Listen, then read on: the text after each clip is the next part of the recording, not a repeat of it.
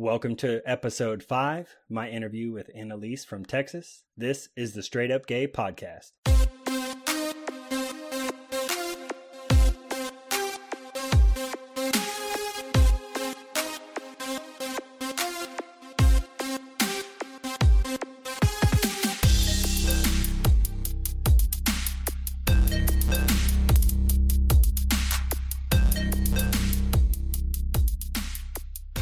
Hello and welcome to the show. I'm Major, your host for the Straight Up Gay Podcast, where I have conversations with people about their experiences related to the L G B T Q community. This podcast is dedicated to learning more about L G B T Q people by having personal conversations and sharing their experiences. Keep in mind, this show is free of cursing, but we may have conversations about human sexuality and topics related to sex and gender that may result in awkward questions from young children. If you're not prepared to have those conversations, turn back now. Today is January twenty-second, twenty seventeen, and I'm having my conversation with Annalise. Welcome to the show, Annalise. How are you doing? Thank you. I'm fine. Thank you for having me. I am so excited for the show today. And before we get started, I just want to let all the listeners know, um, all three of them, the show will no longer be hosted on SoundCloud. I, I, I started hosting the show there originally, and I ran out of free space really quickly, and the paid space on SoundCloud was just too expensive. So now the show will be available online. You can stream it on the web at pinecast dot com. You should be able to go on there and just search for the show Straight Up Gay Podcast, and you'll find it there. So thanks for being here, Annalise. How are you doing? I'm doing really well. How are you doing? Um, I am great. I am actually really excited. I've been excited since seven o'clock this morning to have uh, to have this show. This is you are my first parent of an L G B T person on the show. You and I can identify because I have a homosexual son. You have a transgender daughter. Is that correct? That's correct. Awesome. And for the first time, I get to have a conversation with another parent of an L G B T Q kid. And so I was super pumped to have this show. Me too. Thank you. Yeah. I really haven't, um, it's only been a couple years since I became um, aware that what was my son was transitioning into a daughter, and I have not really had a substantive conversation with another parent in two years. Wow. Well, uh, I hope this, I hope we enjoy this as much um, for each other as we can.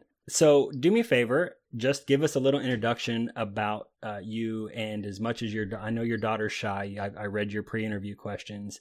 I know you're not going to reveal too much about her. She wants to keep her life pretty much as private as possible, which I totally understand. So please just go ahead and give the audience a little bit about yourself, as much as you care to share about your daughter, and then we'll get started and go on from there, okay? Okay, sounds good. So um, I am in Texas, and I had a baby boy when I was thirty-eight, and I'm now almost sixty. This is my only child. We're going to call my daughter now Jaybird, which is, um, I'm going to call it a pen name. Um, she started out as, I, I'm not an experienced mother since I only have one, but everything looked classic to me, as you might think, raising a little infant son and on through the toddler years. And everything seemed to be bumping along pretty good up until around high school. Now, Jaybird was in a Catholic school all the way up until eighth grade. And then um, we transitioned over to a public school, to a high school.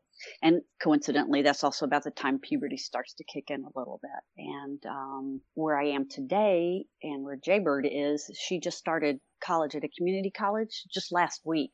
And so we have gone through a lot of hurdles in the last two weeks involving paperwork and documentation and how she's going to present herself. And it's been actually excruciating. Um, I had a hard time convincing her. I have had a hard time convincing her to get out of her room. Um, but I did, and everything's gone pretty darn well. I messaged you that I think this may be um, not as lighthearted an interview as you've had before. And you're going to hear me make a lot of mistakes, because for seventeen years, sixteen years, I've been saying he, him, my son, my boy, and I still make mistakes, even though I support her a hundred percent. It'd be like, and I have told her this, it'd be like asking her to start calling me dad. It's hard, but I'm getting there. Yeah, I can, I can understand. I could imagine, you know, my son, he's fifteen, and I could imagine if about this time he wanted me to start calling him by girl pronouns and, and calling him my daughter. I can understand how that happens. You know, you, you known her since she was a baby. And like yeah. you said, she was your baby boy, right? And now she's yeah. your baby girl. And it just takes some uh, getting used to. So that is totally understandable. And I hope your daughter understands that you are trying hard. But I am just glad to hear that your daughter has such a supportive mother. And kudos to you, ma'am, for not being one of those parents who um, thinks that this is some sort of choice that they did just to rebel and get back at you or something, and that you were at least open-minded enough to learn more about it, be as accepting as possible, and be mm-hmm. as supportive as possible. So kudos to you. High five for you, Thank Mom. you.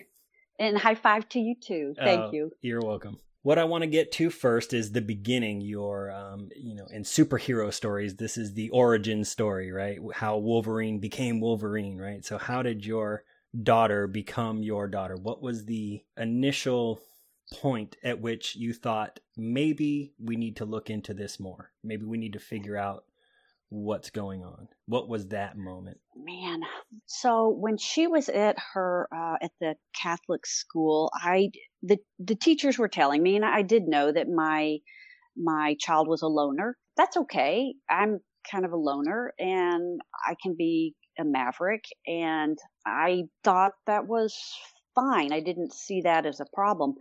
Uh, my daughter was a he, so he wasn't really acquiring friends. He he would come home and tell me he didn't like to play stereotypical sports. He didn't like the ball being thrown. He didn't like rough and tough stuff like the guys liked. He would rather kind of hang out with the girls. And again, that's fine. Some people are not athletic. I didn't start to enjoy sports myself till I got out of college. Um, so I, again, wasn't concerned. And it's, it's such a smart, good-looking kid. You know, I just, I knew everything was going to just turn out the way it had in all the, the stories and movies that I had read. And around, um, I guess, junior year of high school, Jay didn't want to, Jaybird didn't want to cut um, his hair.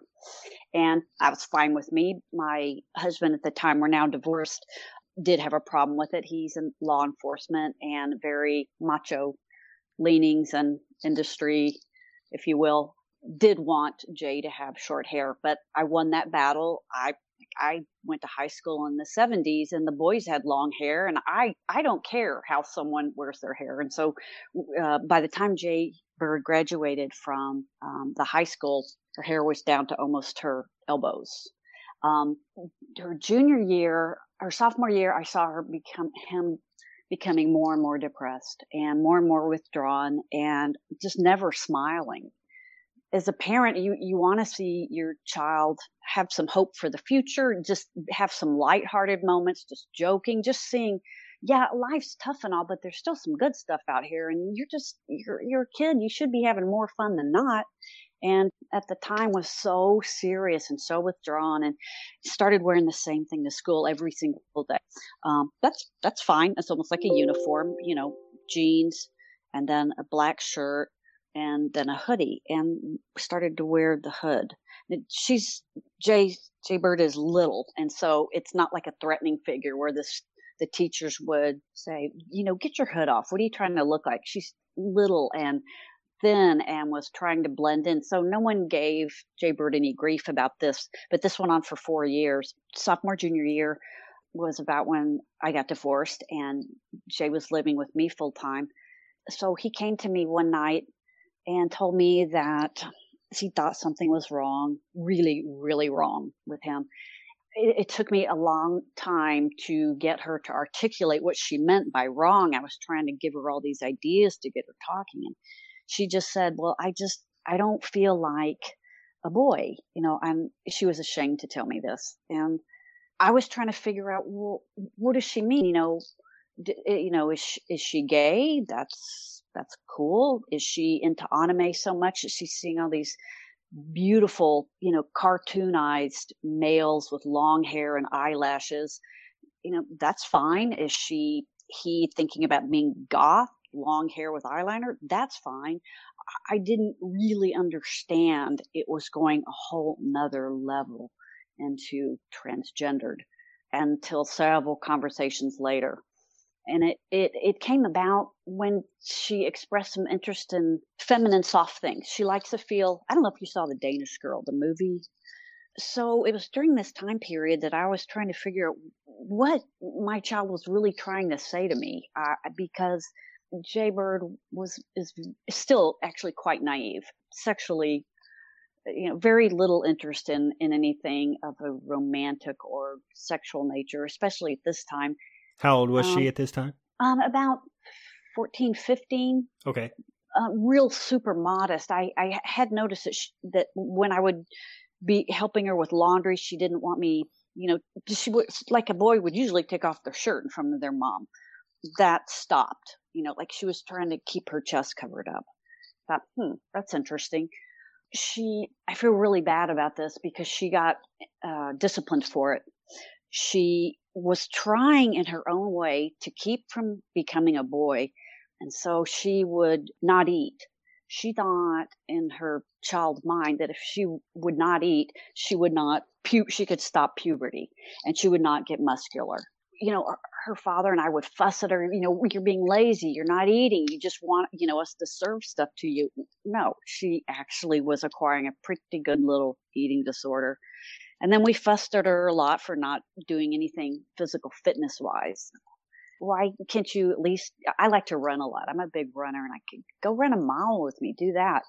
And we thought she was being lazy for not doing anything physical. Truth is, she didn't want to encourage any kind of muscular growth. And we reprimanded her. We grounded her. We did so many things. And we never understood she was trying to manage um, her body shape. This was when you were with your ex-husband still? No, this, well, actually, yes, that started probably around eighth grade, um, but it became really obvious around freshman, sophomore year. And that time would be with your new husband then? No, I just got married um, in the last six months. So you were a single mom at that time? I was a single mom at the time. Okay. And Dad was not accepting this at all. Dad, and, and, and, and Jaybird's dad is a great, great guy. I, I don't want to disparage him in any any way, um, but he was coming up with every excuse in the book. It's a phase. He's doing it because he thinks that being a girl will mean less responsibilities in life. He's trying to get out of planning a future, whatever that means. Rebelling. Uh, rebelling. And he, he came, his father came to a comfortable place saying, well, maybe he's, and this is weird, maybe he's just gay. Okay, gay. Well, evidently one level stranger is being trans, you know, and I actually, we heard this a lot in the last year. Well, are you sure maybe he's just gay? Right. You know, and, um, no, he, he's, it's, it's different. He, he wants to be the female. Right. He wants to be a female. Right. Um, around this time, Caitlyn Jenner had just appeared on the cover of uh, Vogue magazine. I showed this to Jay about two, three days later after we had that initial conversation in my room, and she told me something was wrong. And she seemed really interested in that. And um, I was thinking, maybe this is what it is. This is uncharted territory. I don't know anyone in my world that's got a situation like this, but to me, it's looking like I perhaps have a transgendered child. Well, things started to make sense, right? Like she doesn't feel like a boy. She doesn't want to encourage muscular growth, right? She wants to stay skinny and frail, and she doesn't want to take her shirt off, right? So when you when you made that connection, things just started to fall into place and make sense, right? This is why she's acting like this. This is why she's acting like that, right? Right. Yeah. Okay. Bingo. Please continue. Yes. Yeah. So when I showed her um, the pictures of Caitlyn, I uh, also, I had become aware of uh, Jazz Jennings, who's just lovely. And I, I showed Jay Jazz Jennings, and Jay was also interested in that, but she was still pretty quiet about it. So uh, we decided to put her in therapy, and we had her in therapy for about six months. And she never really came to any conclusion with that particular therapist. Now, um, can I, can, let me sidetrack that just for a second. How did you go about choosing a therapist? Did you look up therapists for transgender children in the phone book, or did you just look up child therapists in general? Yes, because um, my our child was on my uh, husband's medical. And so I keyed off of his preferences, and he found a therapist that was in the area. Okay. And the reason why I bring that up is because with people who are L G B T Q, sometimes for patients who are L G B T Q, you can end up getting connected with a therapist who has a religious background. And so they can sometimes color their therapy with their patient with their religious beliefs. And that can be some sort of conflict, because instead of trying to help the person with their issues, they're trying to tell them to deny who they are. Don't be L G B T Q because of Jesus or Allah or what, whatever their religion is. I don't want to pick on any one religion, but um, so I was just curious about if you knew whether or not you had some sort of religious connection with your therapist, or if you had any idea at all. No. Um, and I had my, I was watching for that. I didn't want to encourage or discourage it. I, at the time, I believe that um, Jaybird was still probably kind of Catholic leaning. And it wasn't until she began to hear that she was transgendered that she understood the great cliff that now existed between her and religion. Yeah. Um, and I don't want to disparage religion, because I'm not a Bible thumper by any means. If she'd have found a counselor that was religious, that'd have been fine. I, I think having some spirituality has helped me through some of my harder parts. Yeah. I just, I was just curious if you knew. uh, I don't want to spend too much time on this. I just know that if that ever becomes a concern, Um, because I am an atheist, and so I listen to a couple atheist podcasts. There is online, if you ever have a problem with a with a therapist religion interfering with your daughter's therapy, um, there's it's like the Secular Therapy Project, where they have a directory of therapists who do not mix their religion, or they don't have, a, they may be atheist or agnostic or something, so that you don't have to have that concern. So if that that's good.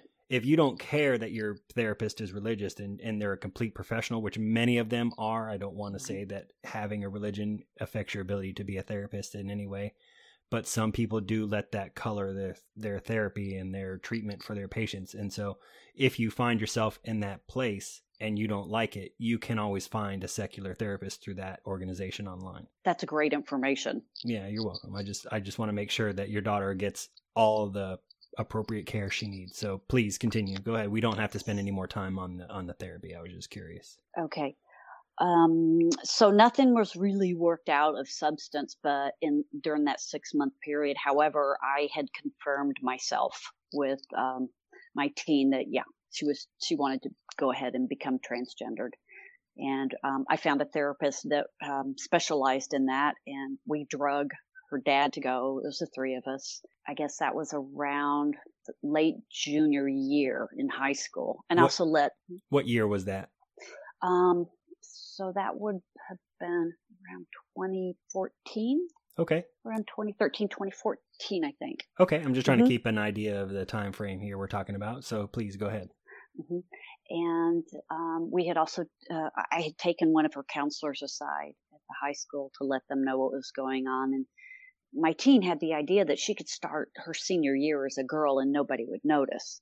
And this was, she didn't change schools then. This was the same school. So last year they knew. High school. No, she didn't. The counselors advised her not to change her gender.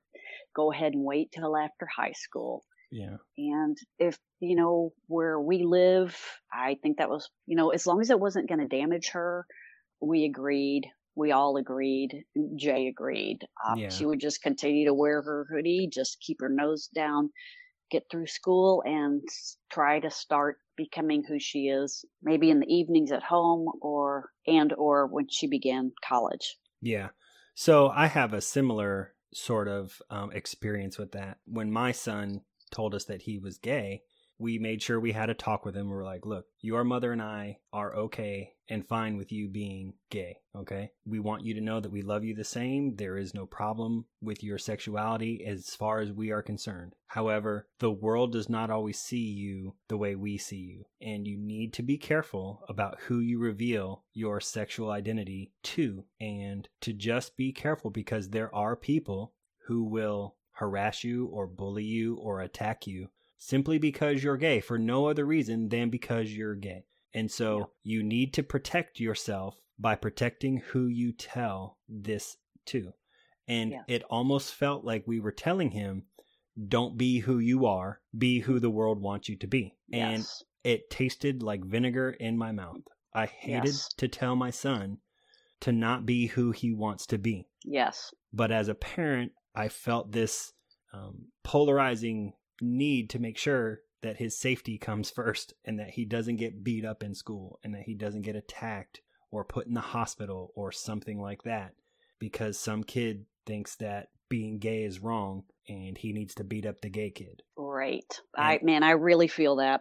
And I, I bet you probably had a similar taste in your mouth telling her to not have to um, be who she wants to be and and live her life how she wants to live. I can I can oh. understand where you're coming from. Yes. And and it, it seemed like it was around that point I kept thinking, I, I'm, I may be entering a situation where, depending on what I say to my child, I could, the situation could turn into a homicide or a suicide. I, what I wanted to make all the right moves.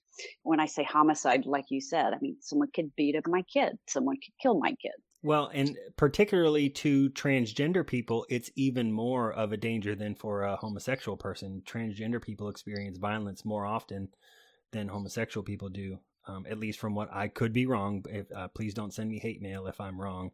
Um, I, I, I'm sure gay people and, and, and trans people experience violence in their equal measures, but I just, from what documentaries that I've seen and, and things that I've looked at, um, research and mm-hmm. stuff shows that transgender people usually experience more violent attacks more frequently than, than gay people.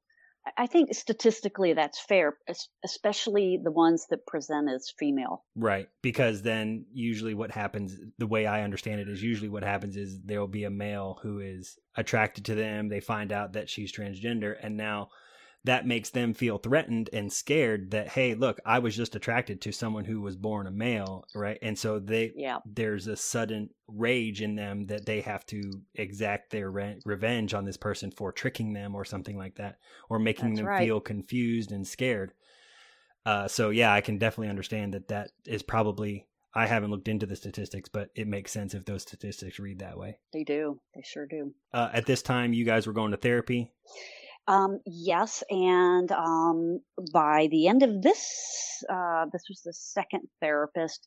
All right. So we found out there was a new program at Dallas Children's Hospital, and it's called the GENECIS Program, with a play on the word cis and the word Genesis. Oh, nice. Uh, I love cis, play on words yeah. like that. Yeah, like cisgender. I got you. Okay. And um, what we needed was, I, I remember in one of your earlier episodes, you you guys were talking about um, gatekeepers. And that's still somewhat in effect here. You you need to have proof that you uh, your child has been in therapy for at least six months, which is better than a year. I think y'all were discussing a year in that particular episode. But yeah, I think that have... I think that was episode one with Allison uh, in Berlin. Yeah. She was saying that uh-huh. the the standard therapy is, or the standard regime is a, a year in therapy and hormones mm-hmm. and before they'll put you on hormones and stuff. We had that we had that amount of time under our belt, and um, we decided, mostly my my daughter and I, we it, it was a very emotional time for all of us, but we decided to see if she could be accepted at, at the center to begin hormone replacement therapy and puberty blockers.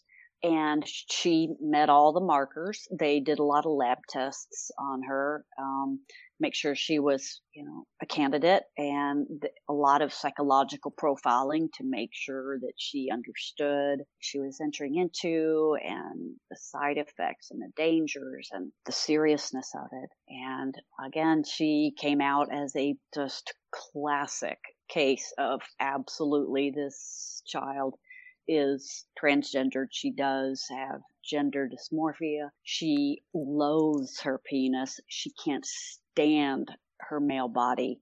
She hates her voice. She hates her facial hair. She wants nothing to do with how she was manifested in a male fashion, and it will be damaging psychologically for her to remain in a boy's body. After about three months worth of interviews and tests and whatnot, we began hormone replacement therapy. And what what age was she at at this point? seventeen. And this so, was maybe last year, like in twenty sixteen? It was last year. And really a lot of the ravages of puberty had already happened. Yeah. Um, one of the banes, or one of the many banes of her existence right now is the Adam's apple, you know, I can but, imagine. and you well, can't. And that's a, that's a really hard thing for a parent to do, especially when your child is underage. You would have to kind of make that decision for them to put them on, right? Because they can't make those medical decisions for themselves without some sort of parent's consent. And if she were to regret that later on, you know, that's um, something you would have, that was a decision you would have to live with. Right. Yes, so that, it, that's right. I it was at ima- seventeen. Yes. Mm-hmm. I can imagine many parents of transgender children, especially who find out when they're young, like you did, to have to face a decision like that and how difficult of a decision uh, that would have to be to let your child go on hormone replacement therapy and just not being sure if that was the right decision. It it was tough. And um, I look back on it and it was bittersweet because I remember the three of us, me and her father and I were divorced then, and, and her, I had some tears in my eyes, but I was hopeful, you know, but her father was just weeping. Like he just crumbled. He was like, it, you know, right before she was about to get the shot, the nurse had gone out. She was going to bring it back in. And I looked over at um, our teen and she was hopeful. Her eyes were shining and it was just so surreal to see my teen hopeful and then the father just devastated, demoralized. And I thought, wow, this is pretty big, but um, I've got to go with my gut here. And everything I've seen, everything that I've researched, studied, read, everything I've watched tells me this is the right decision. Yeah. And so you guys went ahead with it, right? Yeah, so we sure did. I can, I've heard stories of transgender people whose dads, who are male to female, um, whose dads took it really hard because there's this, I don't know if it's this macho idea that you failed as a dad because your boy wants to be a girl. I don't know. I don't have that experience to understand that. I know that among um, male to female transgender people that usually in many cases, the dad is the one that has the hardest time with it. Um, That's and so what I, I can, hear. yeah. And so I can see how the polarizing emotions in the room that day must have been so thick in the air that it was just probably a really hard place to be at that time. So I think you did the right decision. And um, just knowing that you did what you had to do to make sure that your daughter could live the life that she wanted and you could see that she was happy and that this was going to make her be who she wanted to be. Um, I think you did the right thing. And so good for you for, for putting her first. Well, thank you. She, when we left, she was jubilant and I hadn't seen her really happy in a long, long time, but she, she had high hopes. It's kind of a weird feeling because the, the, in the transgender world, the kids, they call it their, their, their, their dead self. You know, I don't know if you've heard that before. Yeah, but I have. They, I have heard that sometimes they even have a funeral. Or... Yeah. We, well, we, we haven't done anything formal like that yet. But and maybe that's to come. But well, I, and not not everyone does it. I know uh, some people yeah. do, and some people just say, you know, I'm just going to forget it and let it be in the past. And this is kind of where I stop being this person and I start being this person. Uh, but I know that some people do hold funerals for their old self and stuff like that, which I think oftentimes is usually done for other people so that they can kind of have some sort of marker, because the person themselves, they already see themselves this way, but other people kind of sometimes need a place, a starting place to begin viewing this person as another person from. I have to think about that. I know. Yeah. You know, you, you probably have a good point there. She, um, it felt like she had killed herself to yeah. us, or she had killed, we can't use the name we had chosen for her. We no pictures of her. I mean, it's like she has eradicated everything. Yeah. And I I really don't have very many pictures from even baby on. She just cannot have them around. And it feels very strange. Yeah. Well, I mean, it's it's basically like you had, gave birth to an eighteen-year-old girl, right? Yeah, right? It is like that. You know, yeah. like you just, yeah. your baby pictures are, are starting at when you're eighteen. They're not starting at when you're at zero. right? Yeah. I can understand as a parent that that's difficult, right? She's your baby. You want to look back at the times you spent with her as a baby when you were holding her and stuff like that. So I can understand that that's a difficult thing for a parent to deal with. But again, you know, kudos to you for doing what's in the best interest of your daughter, and so that she can feel, you know, comfortable with who she is, if that makes her feel better. Uh, what I want to get to now is, it sounds like from what you're explaining, last year uh, in twenty sixteen, you guys started the hormone therapy, the hormone replacement therapy for her. And so it sounds like she's early on in her transition.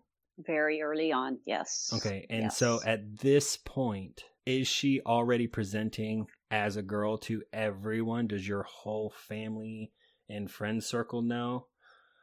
Or are you guys keeping this pretty close to the inner circle of your family and only letting it out in spurts? I, I just want to know, as far as being out with her sexual, or her, not her sexuality, her gender identity, where are you guys at with that? Well, so Jaybird has avoided any family Thanksgiving, Christmas, birthdays for at least two and a half, three years. It just refused to go. She felt so awkward and inauthentic. Um, I was, we were, I was just able to get her to go to see my side of the family this last Christmas, and she presented as a girl, and it was kind of awkward for some, but it's a starting point. Um, the, we moved to, um, near the hospital where the GENECIS program is at. So we didn't have the problem of being in the old neighborhood where the old neighborhood kids were in high school. So she's in a whole new social situation. Good. So so people get to know her as she is now, not who she mm-hmm. was then. Right. And nice.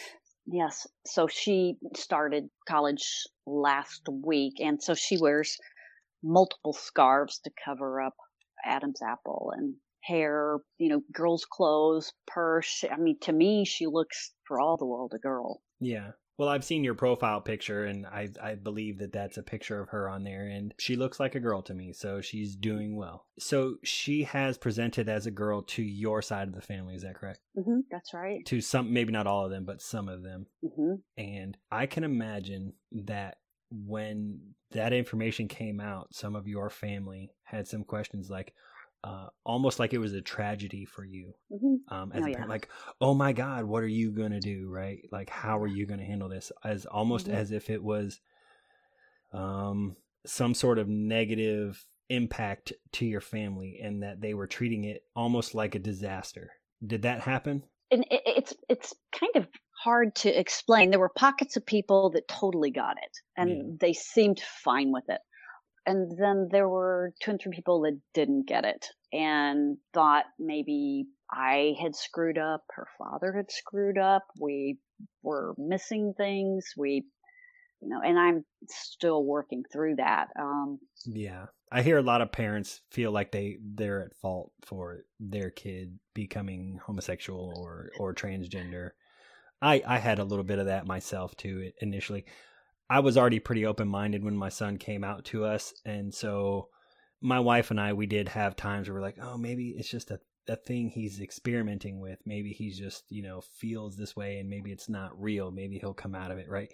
It didn't last long for us because my wife and I are both pretty open-minded. And so we did have those conversations, but they didn't ever take place in front of him. And we never, ever told him, oh, you're just going through a phase or anything like that. However, in our own private conversations, we would be like, oh, maybe it's just a phase. Maybe he'll come around kind of thing. Maybe he just doesn't know yet. It didn't last long. And eventually we're just like, okay, yeah, he's gay. And, you know, this is just who he is. And this is, and it's fine, right? I mean, he's going to live his life how he wants to live. He's fifteen now. He's going to be eighteen soon. So mm-hmm. it's not a phase. It's not something he's going to grow out of. And uh, to be a little honest here, that idea pretty much cemented for us when we caught his uh adult viewings on his computer uh mm-hmm. when I happened to go through the history on his internet uh, yeah. and I saw the sites he was going to. Uh that pretty much cemented for me, yeah, this ain't a phase. that's, that's in, in a in a way that's sweet. I mean, he's not going to be faking that stuff, is he? No. Uh-uh. You know, uh you know, regarding the phase comment, um So, um, my husband, um, my husband now is a child psychologist, and, and he, he, he tells me, you know, when, when people say, oh, it's a phase, something to think about is even if it was or is a phase, the fastest way for a child to get through it is to embrace it. And I used to try to tell my exes, because my ex would say it was a phase. I'd say, the last thing you want to do is to stop it or to try to um, it'll prolong it. it. Yeah, it'll yeah, prolong so it, right? It, You're trying to halt it in the middle of what, you know, it's if it's if it is a phase, it's something they have is. to work through. Exactly. So even if it is, this particular one isn't, yes, it, you encourage and support it and they'll get through it. Yeah. It, it. Either way, encourage and support. Right. Okay. So you said your husband now is a therapist. Yes, that's correct. Okay. Okay. I, you said a psychologist. I was just trying to keep, because you had a previous husband and a, fir, and a next husband. I want to make sure that Uh, your cop ex-husband, right? Right. He's not now. I was trying to make sure that we were clear that he's not now a psychologist. I I understand. And I wish I could give you names that would help you. No, that's okay. But we... no, no, that's fine. So when we kind of covered this already, but you don't, you don't out your daughter to people uh, when you, st- when, you know, to friends that you have and they start and uh, that you, that who knew your daughter before, right? Because I'm sure you've had people in your life that knew her as a girl. And maybe they haven't seen her, but when that time comes, or if it has already come, uh, what are those reactions like?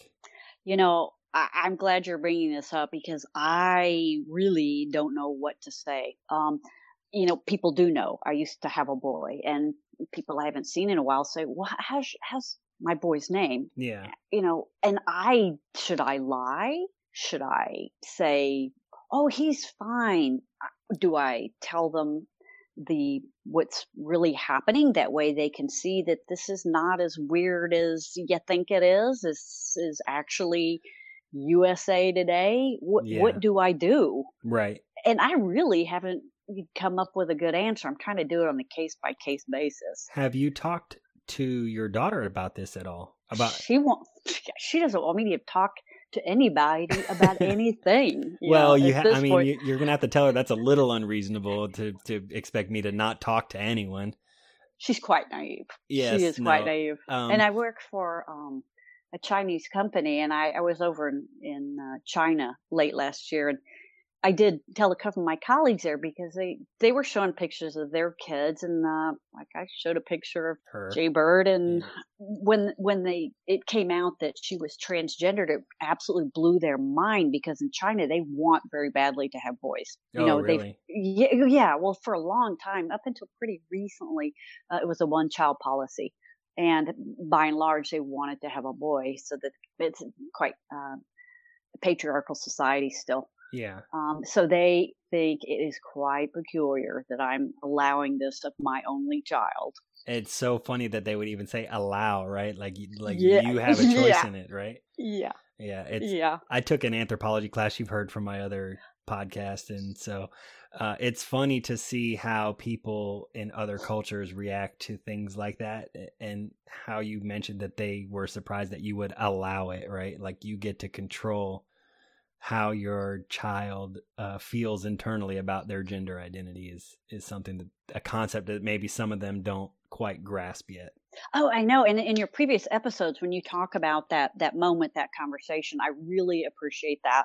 Um, I, you know, my, my uh, teen wants nothing more than to blend into the wall, and yeah. to choose to be transgendered is not something she would choose. Oh, about it being a choice for them? Yeah. Yeah. I can imagine someone who's an introvert and wants as little attention as possible definitely wouldn't choose to be a transgender person and garner all kinds of awkward and uncomfortable attention just for being a transgender person. So, oh, uh, we haven't even talked about um, what the discussion we had to have about if she needed to um, sperm bank in case she wanted to be a parent in the future. Oh, oh my gosh. There's yes. so many strange little things that, that had never I had...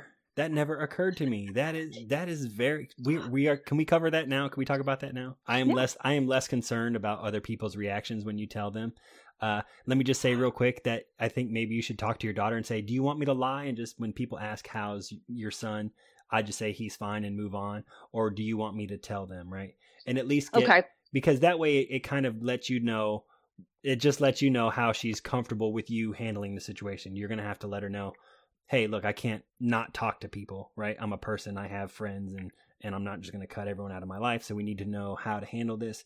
How do you prefer that I handle it? I want to treat and respect you and handle these situations in a way that you're comfortable. So should I lie and just say he's fine and move on? Or do you want me to tell them? That's a good point. Yeah. So that way, uh, at least she has a say in how those conversations are handled. So now talk about your thing. I want to hear about that. You know, because th- that, that never a- even occurred to me. I never even thought about that. I actually, I, I depending on how, how our time is al- allocated, I've got probably four or five things that are could be quite provocative that I, I've learned that we could discuss. Right. So one of them is, I try to imagine when I was seventeen years old, if I had to talk to my father about anything involving my anatomy or the future of my sexuality, I would have just melted into the ground. Right. That's like having the birds and bees talk with your parents, right? Like the most awkward situation, right? Like this is a penis, right. This is a vagina, this is how they go together kind of thing, right? You, no one wants to have that. I'm no. I'm thirty-eight and I don't want to have that talk with my dad. Ditto, same. Yeah. But yeah, we, we were pretty much forced into it. I um I say we, it was of course my daughter and I, but so I was reading the the literature and I saw that she could very easily have a reduced chance of fer- fertility um, as we go forward with puberty Hormone. blockers and the estradiol. All right. And I, I see that she's got what I'm going to call maternal instincts. She loves little kids. She loves babies and she smiles and plays with them. Like, I hate, again, I hate to be stereotypical, yet like you would see a female fawning over a little baby or yeah. maybe, you know, but I, I believe that she wants to be a mother in her future. Yeah. And, I, and it is my responsibility to make sure she understands that she may need to sperm bank. Yeah. And so we st- tried to talk about it and she got embarrassed and we couldn't talk about it for weeks and weeks. And finally I asked if she could talk to her therapist about it. We, at this time she had a, uh, this is a third therapist that is a specialist with transgender children. Good. And they had the conversation and, and um, Jaybird agreed that even though it was heinous to her, she would go ahead and try to do it. Yeah. Just one time she would try. And so I set up with the laboratory what we were going to do. And it's extremely clinical. And um, I know. It, so I had to do that once before. My wife and I, my current wife and I, we were having trouble having our first baby. Um, I have a daughter with her now. And so we had to go do fertility testing. And so I, I know the experience. It is extremely clinical and it is super awkward because everyone knows what you're in there for. Um, right. And you try to play it off uh, and be professional and cool. And inside, you just feel so weird when you have to do that. It like you're, I can't even, I mean, until you do it, I can't even explain what that feeling is like doing fertility testing for a guy. They gave, I'm going to share a little bit of my story here. They gave me a video that I know for a fact was picked by a woman. Okay, because no guy in his mind would want to do that to that video That's in the so doctor's funny. office, right? It was the lamest thing. I mean, I would have rather just not had anything and probably just use my imagination because that video was so, it was like eighties. It was all like it was a V H S. It wasn't even a D V D. And it was just so weird and awkward. I hated every second of it. Oh man! Oh man! Uh, okay, um, uh, but everything. I'm. It wasn't me, by the way. I'm everything. Oh no, it was a friend of a friend. No, no, really? no. I mean, like the fertility problems we were having. It wasn't me. It was my wife had endometriosis. Oh, God. That's so That's funny it, that you you felt like you had to clarify that. Okay. Yeah. yeah well, right, because now right. people know that I went for fertility testing, but then I left the cliffhanger of, well, is he shooting blanks? Right? Yeah. So. Yeah. No, so, I'm all oh, good. Well. You, of course, your libido, everything is good. That's right, yeah. Oh, okay. man. You threw so, your wife under the bus. No, she couldn't. It wasn't anything she was doing. It was just, she's all cleared up. We're good now. Babies are, I have a new baby on the way in, in eighteen weeks. Oh, congratulations. Oh, thank you.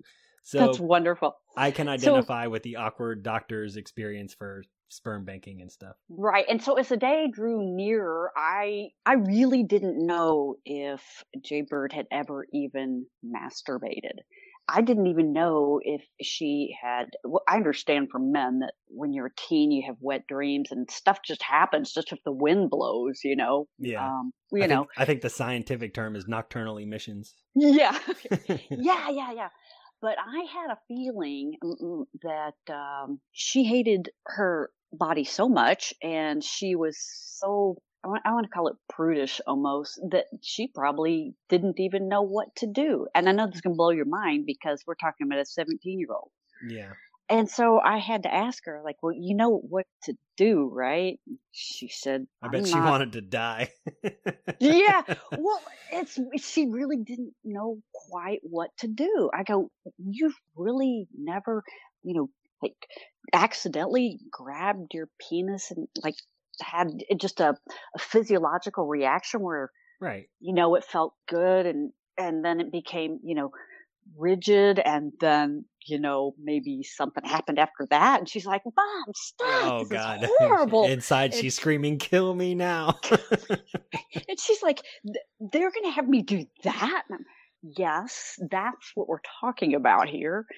And so she had to think about that for two or three days. In a weird way, a male to female trans, they feel like they're raping themselves.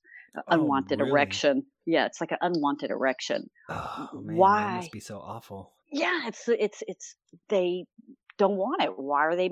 Why are they being forced to do the most horrible thing possible? Well, and and so when you first said sperm banking, I thought, oh, okay, so they just go in, pow pow, it's all done. But it didn't. Man, I'm so glad we talked about this because it didn't even occur to me that how difficult it would be for a person who doesn't even want to have a penis at all, much less walking. I remember how uncomfortable it was for me to do it. And I'm a straight cisgender man. I can't even imagine mm. being a person. I couldn't even try to figure yep. out those emotions of being a transgender person yep. and having to walk in and yep. masturbate with a penis that yep. I don't even want. Right. Oh, man. It, it's, it's, it's very complicated. And it, it, it blows my mind to think about how she must feel.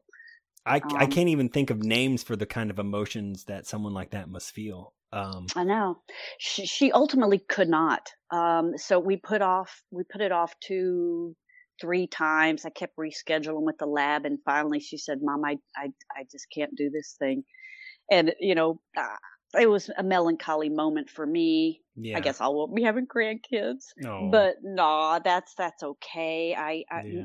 what I'm sadder about is I think she probably wants to have children, but she's thought ahead and she's thought, well, I could always adopt in the future.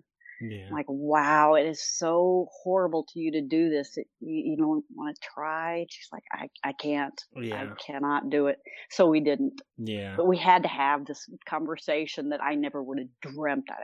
Oh, right. Yeah. I could imagine the day after you've had your baby boy and you're thinking, oh, in eighteen years, we're going to have this most awkward conversation in which we both want to kill ourselves. I'm sure no mother on day one thinks of that. Yeah. So, man, thank you. Thank you for sharing. I'm glad you brought that up because that uh, I'm using this podcast, one, as to share these experiences with other people, but as a learning experience for myself. And just in that, you know, five or ten minute time frame, you've taught me so much more than I ever thought I would need to know about transgender people. I couldn't even, it never would have even occurred to me about sperm banking or how awkward it would be, how, man, I just, I'm glad we talked about that. So thank you. Um, There's it's un- more. Yeah. Oh, There's okay. More. Well, please continue then, please. No, I mean, the, the, the awkward situations and conversations just, uh, they're unending. Something else that I needed to make sure that she understood was, do, do you know, Jay, how men have sex? Oh, right. Yeah. Right. And I, you know, I mean, there's many ways, but there is like a traditional way. That, well, so I mean, one of the things I need to know now then is, as far as Texas goes, what is your human sexuality uh, training or education like in your schools? Is it abstinence only? Do they even teach that about condoms and intercourse and safe sex, or is it just abstinence only? Do you know? Well, so at the Catholic school, it was abstinence. Oh, right. You, um, she went to Catholic school. I totally forgot. Yeah. yeah. And, but in the high school, I think that they had already, they thought that they had already covered it up to eighth grade. So in high school, it's just P E. Honestly, I believe there is, there's pretty good gap. I'm learning that there's a pretty good gap. And that's why she, she's terribly naive. I grew up in Florida, and I remember in sixth grade, um, our class was taken to a hospital, and they split the class up into boys and girls, and they took the boys into one room and girls into another room. I think we went into like a theater. They had kind of like movie theater type seats where maybe they did um, educational conferences or, you know, some sort of learning, you know, presentation type of room. And they went over all the human sexuality stuff. Th- these are the parts a girl has. These are the parts that a boy has. This is what happens when you have sex. This is, you know, I don't think they covered actual condom use at that time, but at least they covered the biological and physiological effects and knowledge around human sexuality, so that at least we understood mm. how these parts worked, what they did, and what the effect of is when you do this, this is how you make a baby. Mm-hmm. Um, This was yeah. around the time of AIDS and stuff like that. And actually, it was after the eighties. I went to high school or sixth grade in early nineties. And so it wasn't, safe sex wasn't really a big issue at the time. AIDS was big, but it wasn't, safe sex wasn't being taught at the sixth grade level yet. Oh, yeah, definitely. So, so I was just curious because you had to ask her about how do, you know, do you know, is that because there's a gap in her education? You know, the school didn't cover it. Was it abstinence only kind of? So I was just trying to fill in the, the information there was all. I appreciate that. Um, I, I and I, I also think that unique to my teen, if, if it was discussed, I, I believe she probably zoned it out. She, she, she doesn't see herself. And, and this is what drives me nuts about people that make remarks like, well, if that's going to be her lifestyle choice, it's about identity, not sexuality. You know, she's not even thinking about sex at all. Right. And yeah, then I can imagine in Texas, you run into that a lot where people, oh yeah. Uh, I, again, I had a friend of mine recently. I got to point out that I don't want to beat up on people in Texas. I'm sure there's plenty of open-minded people. A friend of mine, he's co- kind of a country guy, and he's been uh, a good friend of mine listening to the show. And he, he pointed out to me that we kind of stereotype people who are country or who are uh, rednecks or something like that as being closed-minded bigots against transgender people and stuff like that. And he's like, why do we get stereotyped by people who don't want to be stereotyped? And I, I told him, I said, that's a fair point. And so I'm going to make sure that I point out that we don't want to beat up on people just because they're in Texas. I'm sure there's plenty of open-minded people and great people who treat transgender people just fine.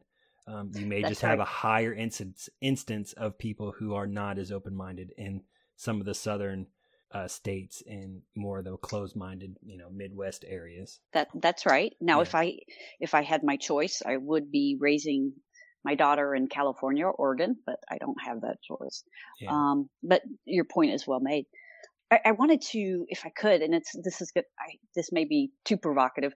Um, I wanted to go back to um, a point about um, being transgendered, and I wanted to make sure that Jay understood how she, in maybe ten years, she actually, she, she may never have sex, but if she did, because she's interested in boys, because she sees herself as a girl, right? Did she understand what might occur? And, um, and this is, if she can find the right partner, which is a whole nother, yeah, you know, bridge we've got to cross. But, um, I see on Twitter and in the the uh, popular media, I, I, a lot of people shame gays and transgendered for having sex in what they would call inappropriate orifices. Right. All right. Mm-hmm. And I just want to say that um, I have seen heterosexual porn sites, and I know for a fact that inappropriate orifice is seems to be very common in heterosexual circles, yeah, in porn. And so I'm, it's just very disingenuous to me. It is, yeah. There's a very hypocritical view of of uh, homosexual people and anal sex. Mm-hmm. It's okay, we can say anal sex. That's the scientific term. We're just trying to right. keep it educational here. Um, That's right. And so plenty of straight people have anal sex. And That's right. You know, this whole idea that, you know, uh, homosexual people having anal sex is some sort of They, there was a term that they tried to prove that it was unhealthy, and they called it gay bowel disease, which was has since been debunked and, and shown that it's not a thing. Mm-hmm. Um, so it's a yep. there is a very hypocritical view as far it as is. anal sex is concerned, where it's considered, you know, may, maybe some more strict religious people may think it's still a, a sodomy sin, whereas others don't. And so in some yep. cases, they can be very hypocritical. I agree. Oh, man. Oh, man. So um, on, on my Twitter account, um, it seems like Gay Pride Day la- late last year, I I came to the rescue of somebody. Not the rescue. Somebody made some kind of remark like, well, why is there a gay pride day? Why do they need to do that? Oh, right. And, yeah. Right. And so I got on my, you know, my Twitterverse and I said, in, in case you didn't know, every day is straight day. That's right. Why. yeah. Right. Every day is straight day. Yeah. And right. So somebody, a hater out there, somebody that um, is bigoted and prejudiced, took a screenshot of my Twitter address, the headboard, and sent it out to about sixty, seventy thousand people. And right beside it, they put a picture of men bending over with leather and, you know, naked and chains on. And this particular woman called me out and said, this woman here, in the name of trying to make a name for herself, being a progressive mother, would happily throw her son to child abusers. And this oh went out to like sixty thousand people. Yeah. Are you and, kidding? No, I'm serious. And then, and so that's an, another thing that I, I didn't really understand till I went through this experience is, why do they call it, okay, Gay Pride Day? Well, the reason it's pride is because they're shamed so much. Exactly. You know, and I don't know that people get this. So I, I will try to have intellectual discussions on Twitter, and it just goes nowhere. It seems like every time I mention something pro L G B T Q, I lose about fifty followers. That's fine.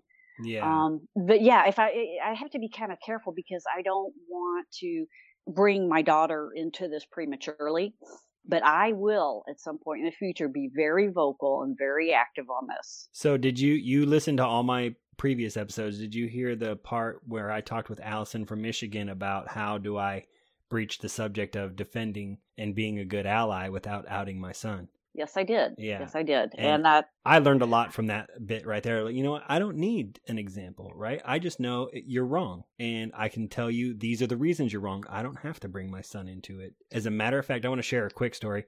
I had a recent talk with a friend of mine on Facebook Messenger. We usually have really good conversations. And uh, with the recent Donald Trump election and stuff like that, I was really concerned about my son being gay and Uh, the gay civil rights movement, you know, taking a step backwards because Donald Trump is now president.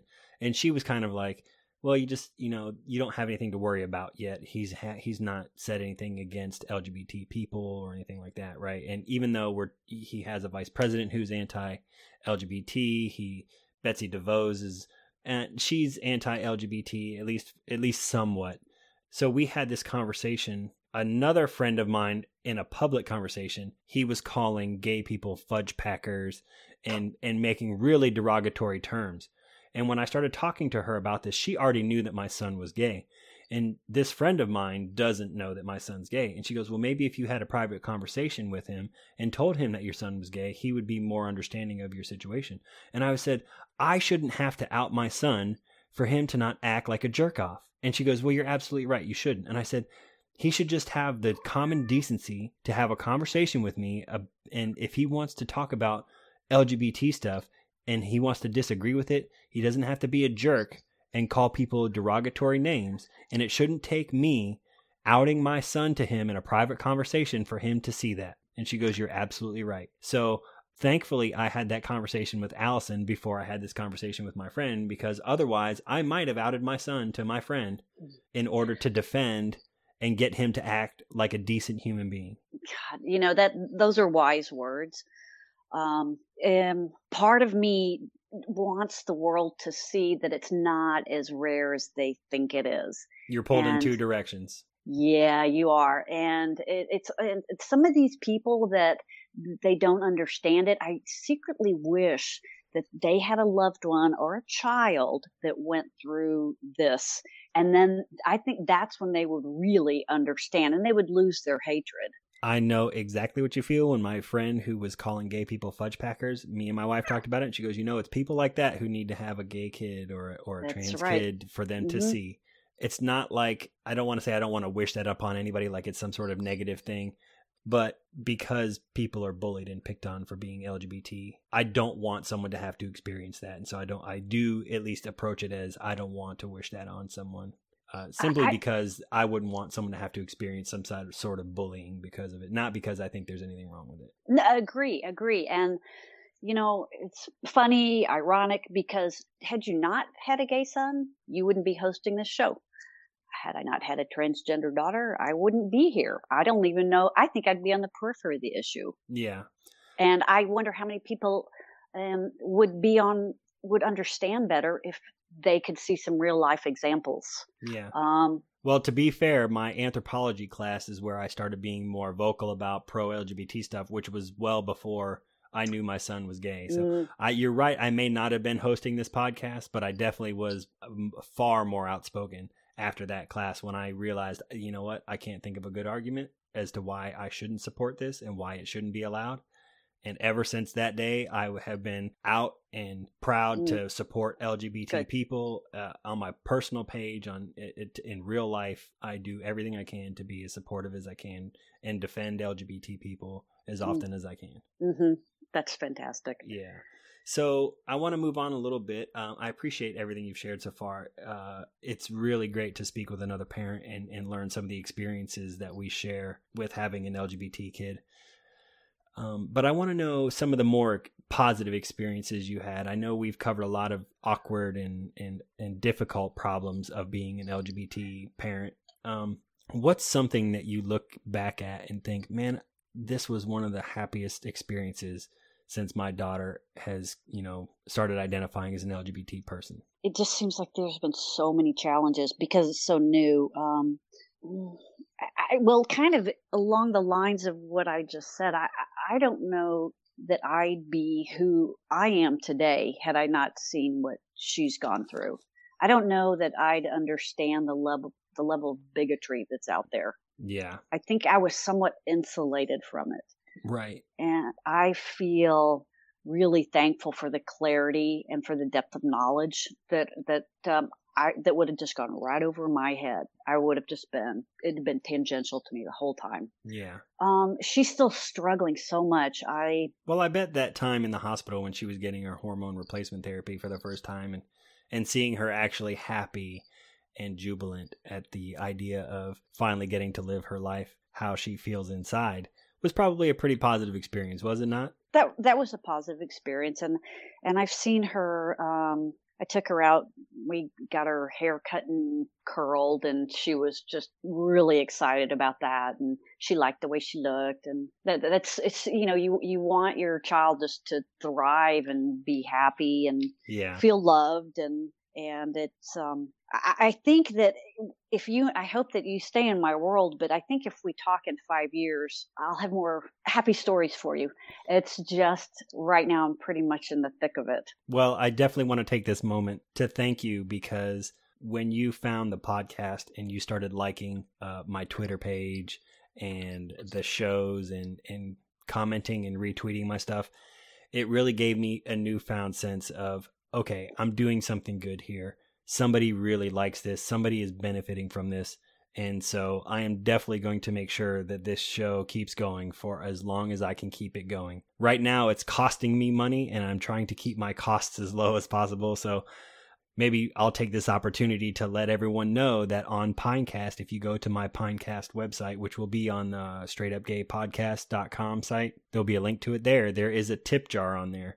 You can donate to the show if you'd like to uh, help support the show and, and help me keep me on the air. Because right now, oh, gosh. I'm paying out of my own pocket to keep the show going. So if you want to support the show, go to Pinecast, search for the Straight Up Gay Podcast, and you can leave me a donation to keep the show going. I'm doing that right after we hang up. Well, thank you. I appreciate it. So that was a positive experience. Um, and we talked a little bit about the religion aspect as far as your daughter is concerned. What I want to know is a little more about that. Uh, growing up, were you guys really uh, into your Catholic faith?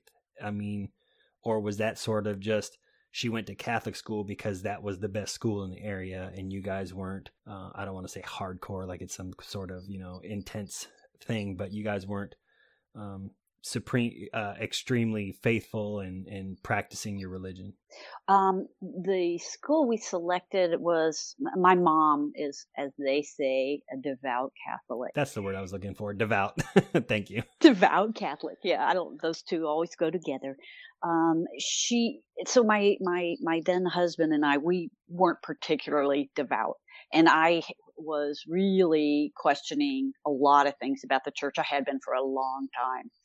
Um, but my mom scholarshiped uh, our child to go to school there. Oh, and okay. so, um, and she was in a nursing home right across the way. Oh, okay. Um, yeah. And, uh, it, so she could actually look out the window and see them playing in the yard, and, and he would wave to her, and she could go visit. Um, so it was circumstances, um, financial, and I, he's, he was such a little guy. I was, um, I thought maybe there was less chance of him being bullied or picked on, um, in a good Catholic school. Yeah. But he was bullied and picked on in a whole different way. And so, um, do me a favor and tell me some more, give me an example of how she was picked on in, in, in a new way. Well, in, uh, they, they do study Catholic uh, theology, and, um, in, I really don't want to say too much negative about the, the Catholic Church. However, they're very rigid, and you're really not even supposed to question things as a youngster. They are really just teaching you, you know, moral compass. Yeah. So they're and, basically just telling you, this is what you believe, you accept it. Right. Yes. No questions asked. And something my mom used to say a lot, and the Catholic Church, I think, is trying to get away from it, but they have this mantra about homosexuality, uh, transgender, and that is, well, we we love the sinner, but we hate the sin. Yeah, right. Which is trying to put a divide between the sinner and the sin, as if those were two separate things, right? And that... that makes it back to a choice, right? Where you're choosing to sin right. and make yourself right. And so that's just a nice, you know, fancy way of saying you're choosing to be a sinner, and you're choosing right. sin over a godly life. Right. And that makes it, brings it back to being a choice. Exactly. Yeah. Yeah. So growing up, my, my parents were, um, we go to church every Sunday. And at the time, I'm quite a bit older than you are, but we used to, the women used to have to wear veils over their Mm-hmm. on their head. Yeah. And I remember one Sunday I forgot my veil, and they thought putting a cocktail napkin on my hair would be a, a smart thing. I thought, what kind of a church is it that wants me to put a cocktail napkin on my head to be acceptable? Do you know God? why? Do you know why? I, um, it's in the Bible. For modesty? No, no what it's is in it? the Bible. What? what? Tell me. If you look in the Bible, I don't have the verses on me. Uh, I can I can look them up later. But there are Bible verses which said women cannot approach the temple or be in the temple without their head covered. It's in the Old Testament, and I wanna I wanna say it's like Leviticus or something like uh, that. Okay. But um, it's it's in the Bible, and so some strict sects of religions, especially in Christianity and Islam, Um, uh-huh. adhere to that pretty strictly, in mm. which women have to have their head covered in order to be in church. I, I remember um, my my mother used to actually go to uh, gay protests. Oh, really? Yeah. Like she would be like, "You're all going to hell on the street corner," kind of thing. Yes. Oh yes. Man, I know. Does your so now I have to ask? Does your mother now know that your daughter is transgender? She does, and she still loves her so much. Now, oh, my well, mom's got, well, she's got, it's, she's got significant dementia, and I'm oh. not sure she remembers moment to moment to moment, but she, um, she, I think it's given her a new perspective. Yeah. And she wouldn't, uh, she, you wouldn't see mom at a gay protest today. I'll tell you that. Oh, well, that's definitely a good thing then. That's a positive experience. Yeah. I think we can yeah. look at. Um, I imagine it's probably that effect, like you said, that, you know, it's sometimes those people who are the most bigoted that you kind of wish, you know, I hope you have an L G B T kid so that you can understand what, yes. how wrong you are and how bad uh, and how much damage you're doing by holding exactly. these opinions and expressing those out in public like that. So, um, right. that you can probably attribute some of her, um, change of heart to that. Having I think a, so too. An L G B T or a transgender daughter. So agree. Yeah. Um, what I want to get to now is I want to know, how do you guys connect to the L G B T community? Do you guys have any sort of groups that you go to, or any sort of meetups, or do you have an online uh, source that you kind of, because it feels like we all kind of need to have people who we associate associate with in, in our social, you know, lives that identify with who we are and can understand where um, we are as far as our identity, especially for an L G B T person. So how do you guys connect with the L G B T community, if you do at all? Um, you bring up a great point, something else that I'm, I'm trying to work through, and that is uh, senior year of high school, um, they were trying to start a G S A club at the high school, Gay mm-hmm. Straight Alliance. Yeah, we which, have one uh, at my son's school. I don't I don't know about your school, but your your son's school, but at Jaybird school there was, you know, the G S A, there's all all G's and no S's. Oh. um, uh, but something, some kind of uh, dynamic is going on with her now that she's started college and presenting as a female. She does not want anything to do with the L G B T Q group because she doesn't want to be outed. Oh, right. And I'm trying to figure out how what. I mean, she supports them and equal rights and her, and but she, at the same time, she's trying not to be clocked. So what does she do? Yeah. Okay. Well, I can I can understand that. I don't. Um, it's not probably something that most people would see or identify with. That, uh, but it makes sense, right? You just want to be viewed as a woman, right? She just wants to be right. viewed as a woman, and she doesn't want to be viewed as a transgender woman. Exactly. And I think one of your guests, I was it Allison.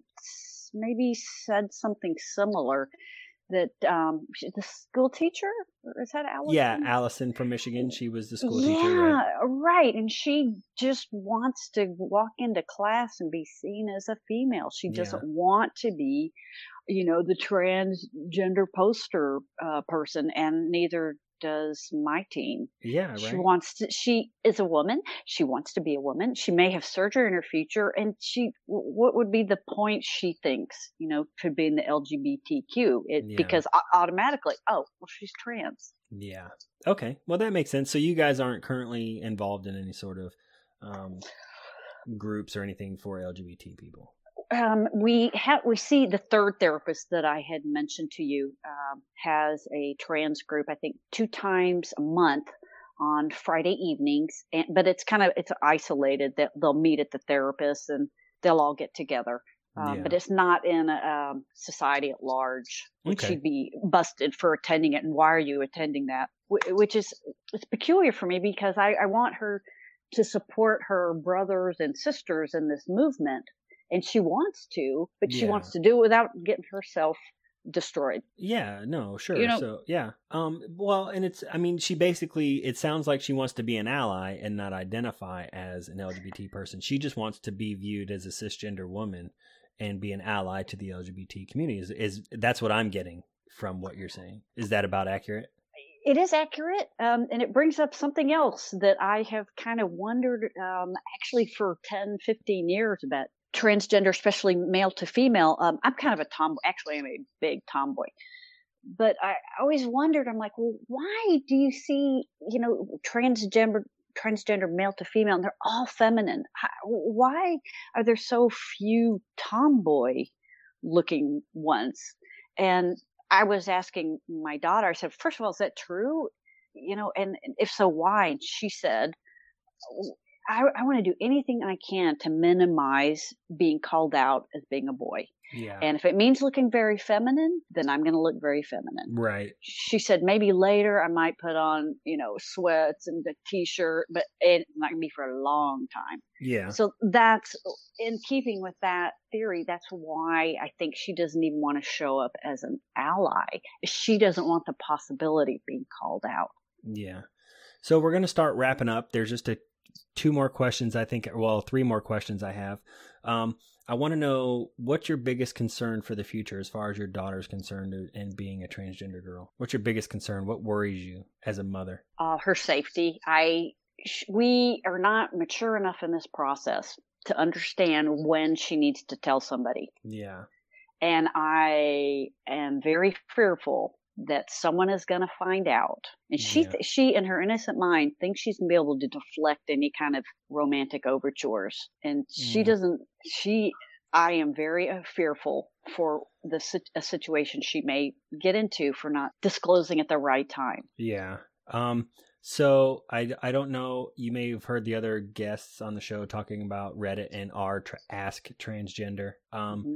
That may be a good place for you to go. I, I've been on there several times and, and asked questions, and, and people on there are really good. If if you're not familiar with Reddit, after the show, if you want to if you want to talk about it, we can, but I don't want to spend too much time on it. But if you go on Reddit, that's a very good source, especially for transgender people. The r ask transgender subreddit is a good place you can go. How do you get your your daughter involved in, in at least talking to other trans people about when it's appropriate, when they think they should tell people, so that they can avoid any sort of physical assaults when that happens. Yeah.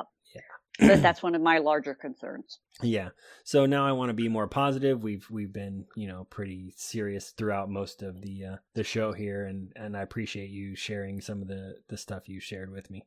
Um, but I want to know what makes you hopeful about the future as far as your daughter's concerned, being a transgender girl. What makes me hopeful is I know what the world was like. Okay. So I was born in fifty-nine. Oh, and you I just know, outed your age. That's okay. I don't mind that. Okay. Uh, stop.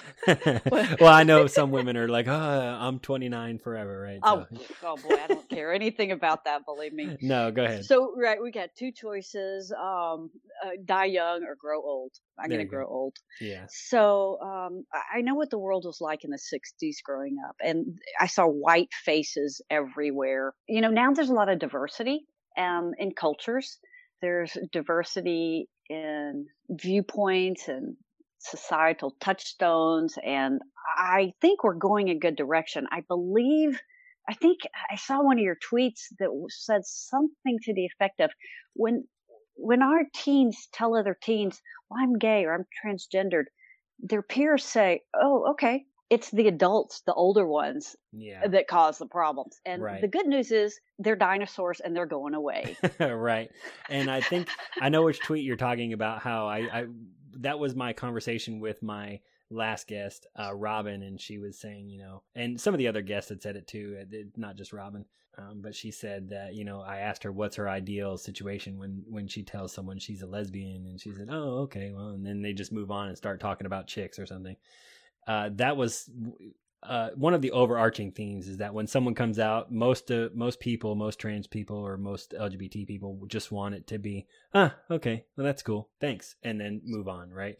Yep. Uh, but the problem is, is like you said, some of the older generations of people who haven't had exposure, who may not know anyone who is a L G B T person, you're the first person that they met that's an L G B T person. And so they're going to have questions. It's going to be a new experience for them. And so as much as that person wants them to just go, oh, okay, right?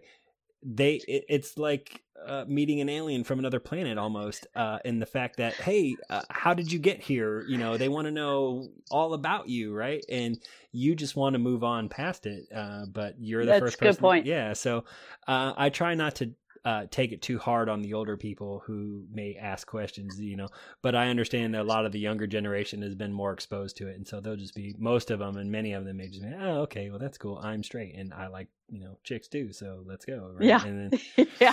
So I can understand what you're saying. So it is nice that our, our younger generation is more accepting. And I know that given time, our country will come around and be far more accepting of people, and hopefully one day there will be no need for this podcast. I can just hang up my headphones and turn off my microphone and, and never come back. But until that time comes, I'm going to do everything I can to keep this podcast going and sharing these experiences uh, with every- hello, hello tip jar. Yeah. With all my, with all three of my listeners. Um, yeah.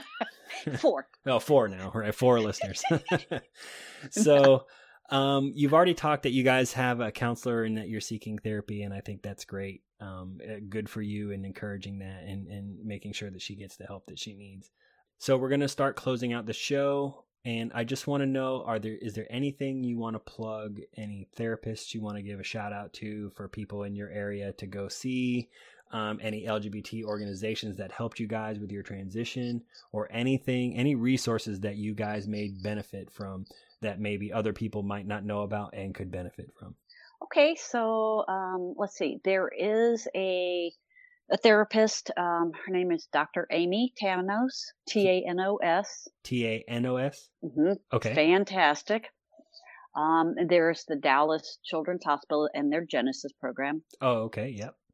Um, Dallas also has a really nice um, resource center. I think it's just called the Dallas Resource Center. And okay. It is specifically for L G B T um, children and teens and adults. Okay. I'll have to Google those on the Google machine and see if I can post links in the show notes and on, on Twitter and, and on the on the homepage. Thank you. Oh, you're very welcome. I one of the main goals of this show is to share as many resources with L G B T people as I can. So um, I know there's no way I'll know all of them, but I think the more I talk to people, the more that will get shared. And so I just want to make sure that we plug as many as we can. And so I appreciate you sharing the, that information with me. I'll make sure I, I put them on the website. Thank you. Um, so we're just going to close out the show. Remember, you can listen to this show on pinecast dot com. You can go on there and search for straight up gay podcast dot com. Uh, I want to thank everyone for listening. Uh, together we can make the world a better place for L G B T people. Please consider donating to my cause here. You can go on Pinecast and put money in my tip jar to help fund the show. Uh, I'm not looking right now to make a living out of this, but I would like to maybe defer some of the costs uh, out of my own pocket. So if you like the show and you want to support me, any amount uh, will be appreciated. And if you donate next time uh, I host a show, I will read your name out on air. Uh, remember, you can always email me at major at straight up gay podcast dot com. You can follow us on Twitter at S U G podcast. You can join me on Facebook at facebook.com slash straightupgaypodcast, or you can just search for Straight Up Gay Podcast. You can also follow the blog on w w w dot straight up gay podcast dot com, and I will list all of the other services where you can listen to the show on there. And just as a reminder, I will no longer be listing the show on SoundCloud. It was just too expensive. And so please, if you want to stream this show on the web, you can go to pinecast dot com. Thanks for being here, Annalise, and I appreciate you sharing your story with me. Okay, thank you so much. It was an honor. Take care. Okay, you too. I'll see everyone on episode six.